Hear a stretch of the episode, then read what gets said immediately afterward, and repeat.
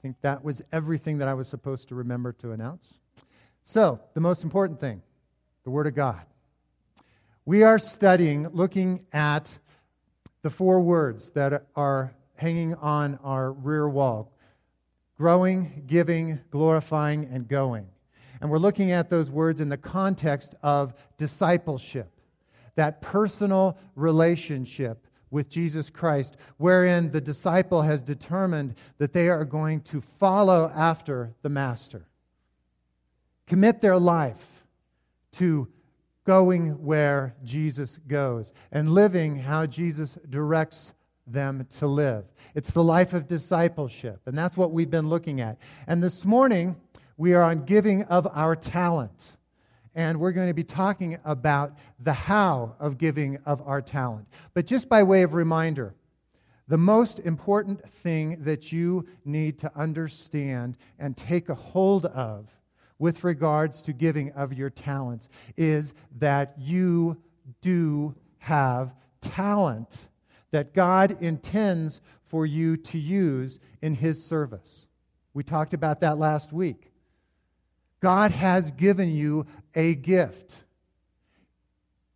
He has given that gift unto you so that you will use it in His kingdom for His glory. There's no escaping it. I don't care who you are. I don't care how young you are. I don't care how old you are. I don't care how untalented you perceive yourself to be. God has given you a talent to use in His service. And that's how I'm going to start off this morning. It says in James chapter 1 verse 17 that the Father of lights is the giver of every good and perfect gift. And so he has given gifts unto the church so that the church can serve him, worship him, and reach out to a world that has yet to come to faith in him. So he is the giver of every good and perfect gift. There is no gift that the Father of lights gives that is not absolutely and precisely how it should be. And I say that to preface again the fact that God has given to you a gift, and that gift that he has given to you is perfectly suited for you, just as it should be.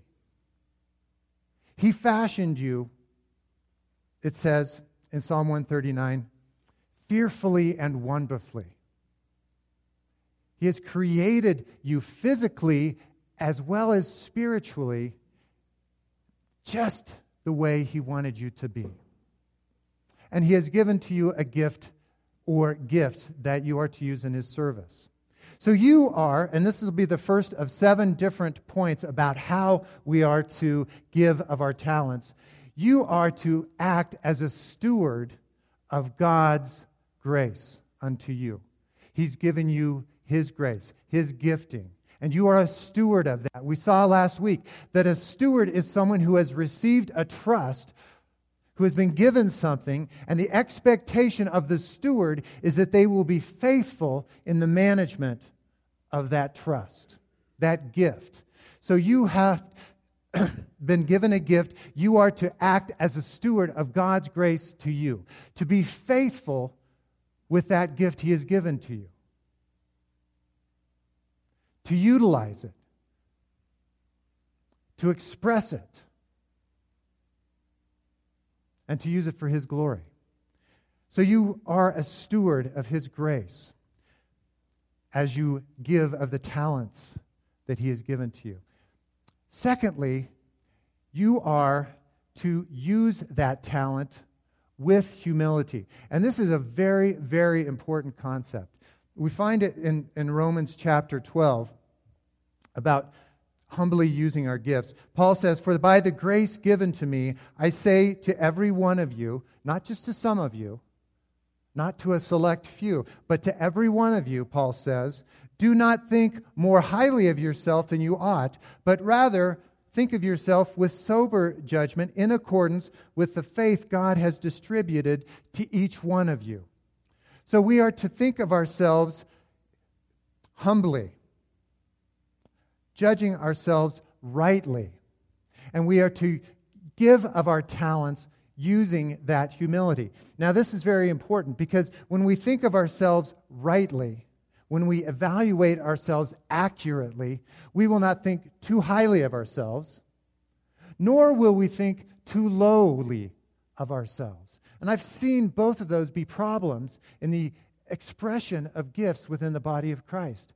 I have seen people who try to uh, step into ministries or giftings that they are simply not gifted for. And it's not a good thing for them or for the people that they are trying to minister to. And they're thinking too highly of themselves. But I've also seen it where people do not step into ministries that God has clearly called them into because they're thinking, I'm not competent to do that. I don't have the, the ability to, to accomplish that ministry. When in fact, they do. God has gifted them and enabled them.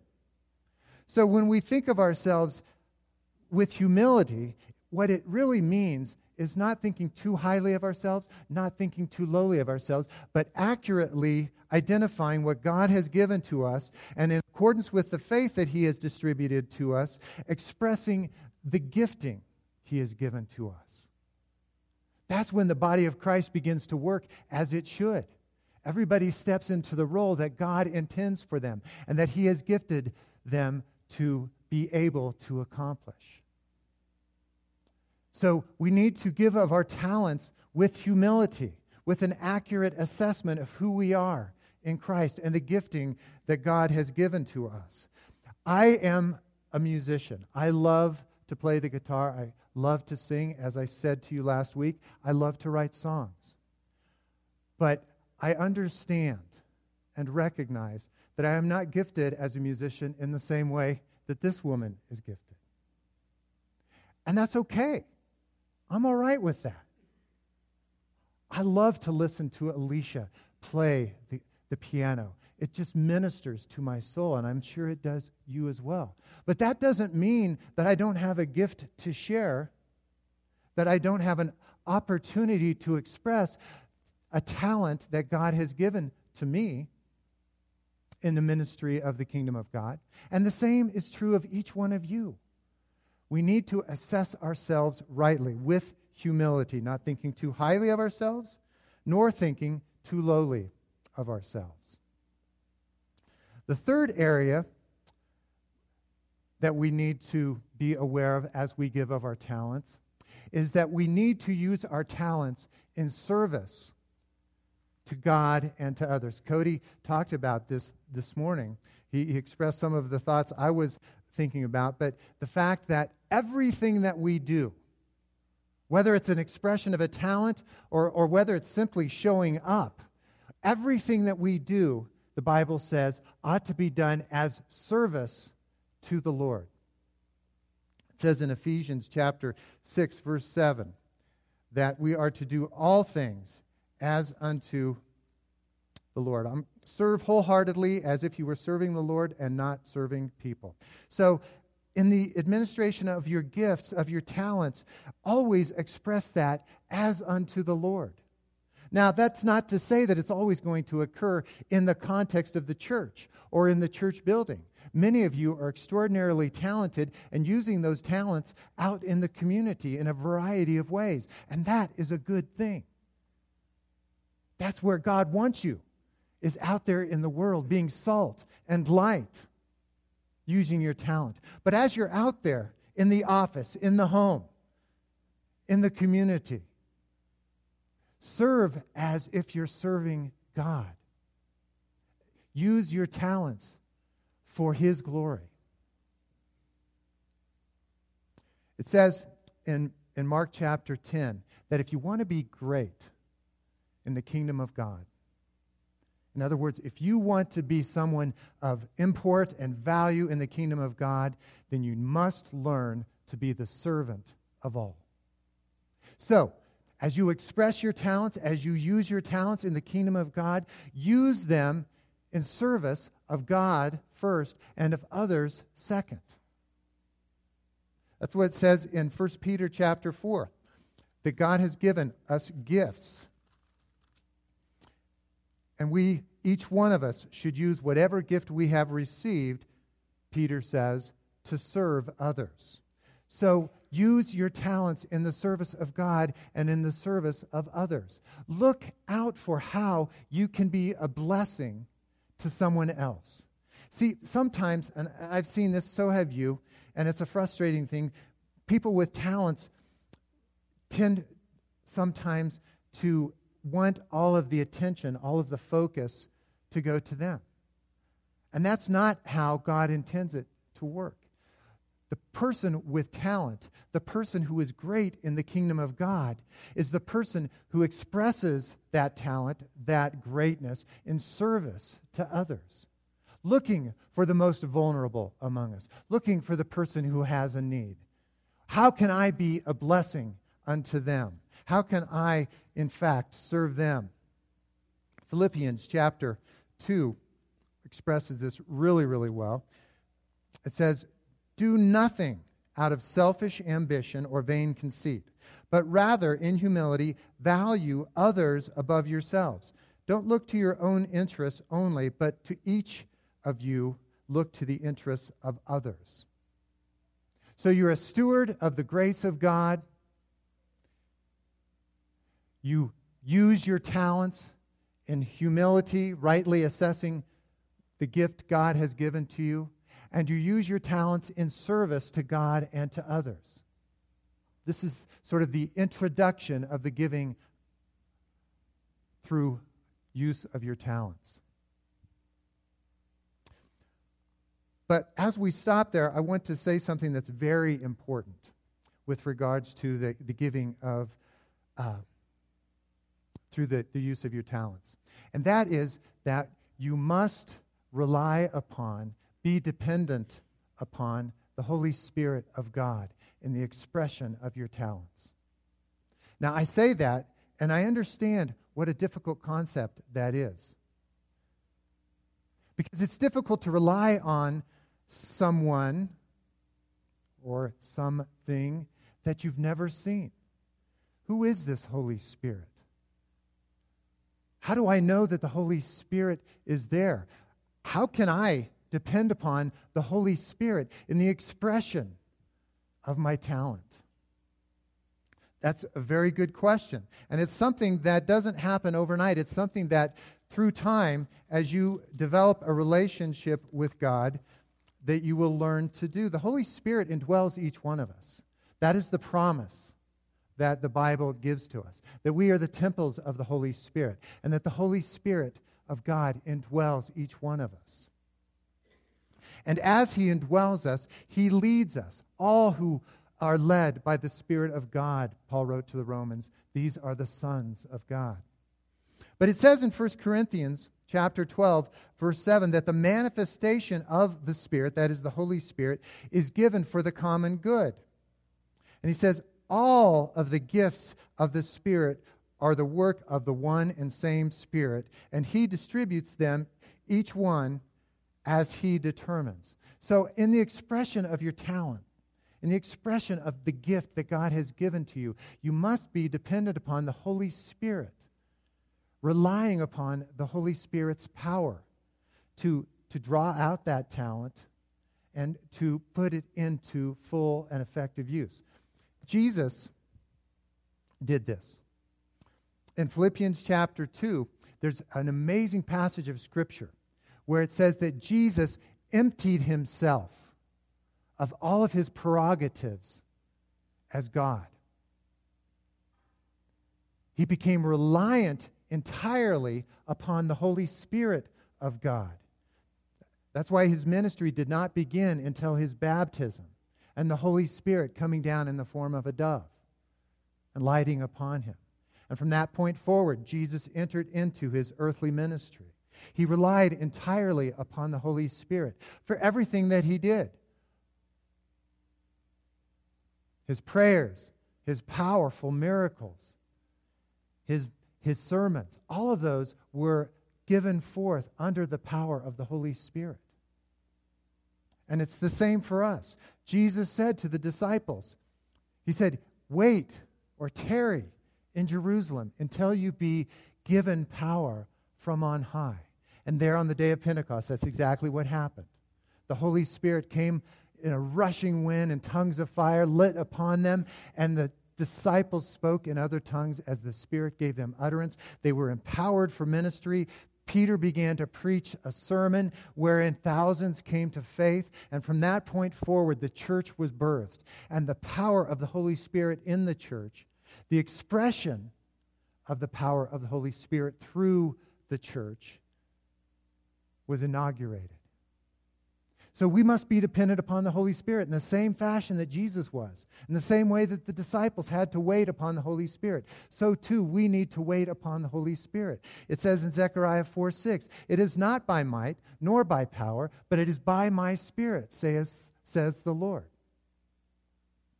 So we must be dependent upon the Holy Spirit as we give of our talents. Also, we need to always be ministering in, expressing our talents through love. It says in 1 Corinthians 13 If I speak in the tongues of men and of angels, but do not have love, I'm only a resounding gong or a clanging cymbal. If I have the gift of prophecy and can fathom all mysteries and all knowledge, and if I have faith that I can move mountains but do not have love, I am nothing. If I give all I possess to the poor and give over my body to hardship so that I may boast but do not have love, I have gained nothing. Do you get what Paul is saying here? That no matter how talented you are, no matter how wonderful the expression of that talent might be, and how observant the world may be of your talents, that if you are not doing that in the love of God, it's nothing. Our motivation for the expression of our talents has to be engulfed with the love of God. And I'll talk a little bit more about how, if it is not engulfed with the love of God, that becomes a very, very big problem. So we must be dependent upon the Holy Spirit. We must balance our expression of our talents with the love of God being a, a big, big part of it. And then finally, the last two points. Paul is talking to Timothy, his young protege, about the gifts that God has given to him. And he says to Timothy, Timothy, guard what has been entrusted to your care. Now, Timothy was a timid young man. We know that through Paul's writings to him, some of the, the hints that we get through the scriptures. Timothy was a bit timid. He had received gifting from God as an evangelist and as a pastor, and yet he was somewhat afraid to exercise the, those gifts because of his timidity, because he was a young man. He was afraid that others would despise his youth. But Paul here says to Timothy, guard that which has been entrusted to your care. So he's basically saying to Timothy, Timothy, you have been given gifts. You have talents and abilities that God has entrusted you with, and you must guard them. The word there in the Greek literally means to defend with your life. And this is important because we know, do we not, that we have an enemy that opposes us. What did Jesus say in John chapter 10, verse 10? He said, The thief comes to do what? To steal, to kill, and to destroy. And I've seen it time and time again where people, people who have been gifted by the Holy Spirit of God, people who God has placed in positions of ministry where they can make an impact.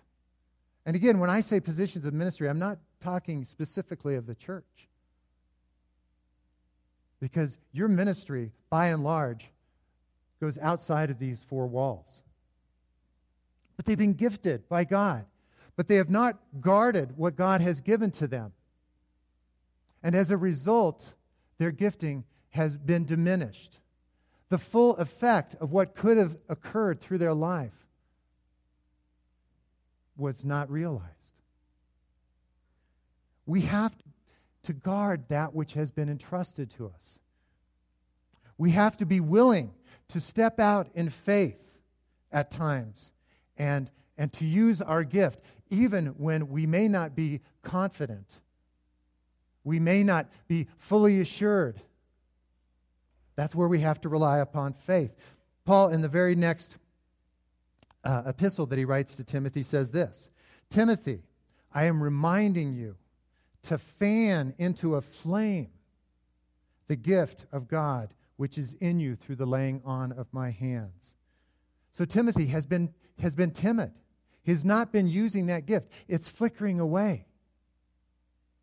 And Paul says, begin to fan that flame, Timothy, so that it can, can grow powerful and be used for what it was intended.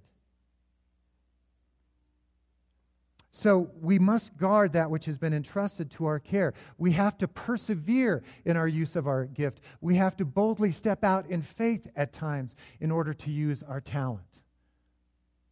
We must guard that which we have been given because Satan wants to steal from us that gift which God has provided for us.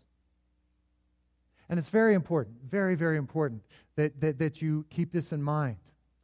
What is your gift? How are you using it? Where is it being utilized? Are you like Timothy? Have you sort of shied away from using your gift?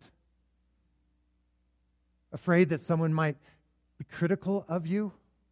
Afraid that perhaps your, your, your gift has no place in the, in the body of Christ? All lies of the enemy. Fan the flame of the gift that God has given to you. I'm looking at Cody, and I'm thinking about when he first started to come up and do the call to worship. And he, he would share how nervous he was, how awkward it was for him to come up here and to express himself and to share in front of a group of people. And yet now, as Rodrigo mentioned, Cody, I think, is being used of the Holy Spirit to, to call us into worship, to get us focused on God, and to get us thinking about important things. He's been fanning that flame. He's guarding what has been entrusted to him. You too must do the same. And then finally, and we'll conclude with this. Finally, in the expression of giving through your talents, we must focus our talents, whatever they may be, and the expression of those talents on the glory of God. On the glory of God. I, I cannot tell you uh, how dangerous it is to be a person in ministry in a position of some uh, prominence. Being a pastor who stands up in front of people. Because a lot of times people will come up to you and, and say things that, that are well intended. They absolutely mean them. And, and I'm absolutely not discouraging any of you from, from giving me uh, constructive feedback. But, but a lot of times people come up and say, Oh, that sermon was great. That was powerful. That was right on. That was, that was wonderful. And I have to be so quick to turn that to God. Whatever your talent is, when someone comes to you and says, Thank you for sharing. Thank you for doing that. Thank you for whatever your talent is, whatever your gifting is. Always, always turn that to God and give that glory to God. Listen to what Peter says. In that same section where he says that we should use our gift to serve others as faithful stewards of God's grace in various forms, then he writes, If anyone speaks, they should do so as one who speaks the very words of God. If anyone serves, they should do so with the strength God provides, so that in all things God may be praised through Jesus Christ. To him be the glory and the power forever and ever. Amen. Here's the danger. Here's what happens when we use our talents and people start to, to praise and to compliment us is we begin to think more highly of ourselves than we ought. The Bible says that Lucifer, the son of the morning, whom we now know as Satan, was originally created as a covering cherub. And a covering cherub was one of the seven cherubim who covered or surrounded the throne of God. God's prime ministers, if you will. And Lucifer was created as the most preeminent of those covering cherub. Listen to what is written in the Bible about Lucifer. You were the seal of perfection, full of wisdom and perfect in beauty. You were in Eden, the garden of God. Every precious stone adorned you carnelian, chrysolite, emerald, topaz, onyx, jasper, lapis lazuli, turquoise, and beryl. Your settings and your mountings were made of gold. And on the day you were created, they were prepared.